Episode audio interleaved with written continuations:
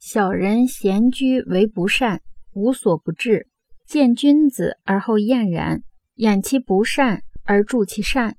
人之视己，如见其肺肝然，则何益矣？此谓成于中，行于外。故君子必慎其独也。小人闲居为不善，闲居就是独处的时候，无所不至就是做尽坏事。见君子而后厌然，厌然就是躲藏的样子。掩其不善，掩就是遮掩的意思，而助其善，助是显露的意思。人之视己，如见其肺肝然，则何益矣？此谓成于中，中是内心的意思；行于外，内心想着什么，外表上就表现出来，意思是行为都出于真心，不虚伪。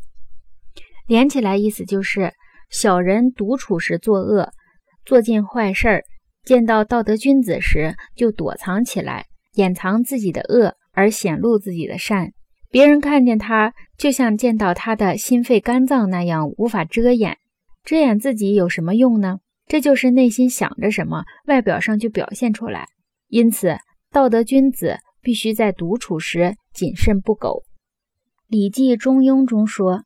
道也者，不可虚于离也。可离非道也。是故君子戒慎乎其所不睹，恐惧乎其所不闻。莫见乎隐，莫显乎微。故君子慎其独也。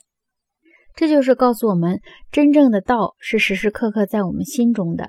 真正的君子，无论是在人前还是在背后，都能够做到慎独，认真的反省自己，隐蔽之处、细微之事上。也要遵道而行，因为越是在隐蔽的地方，越能显示出一个人的品性。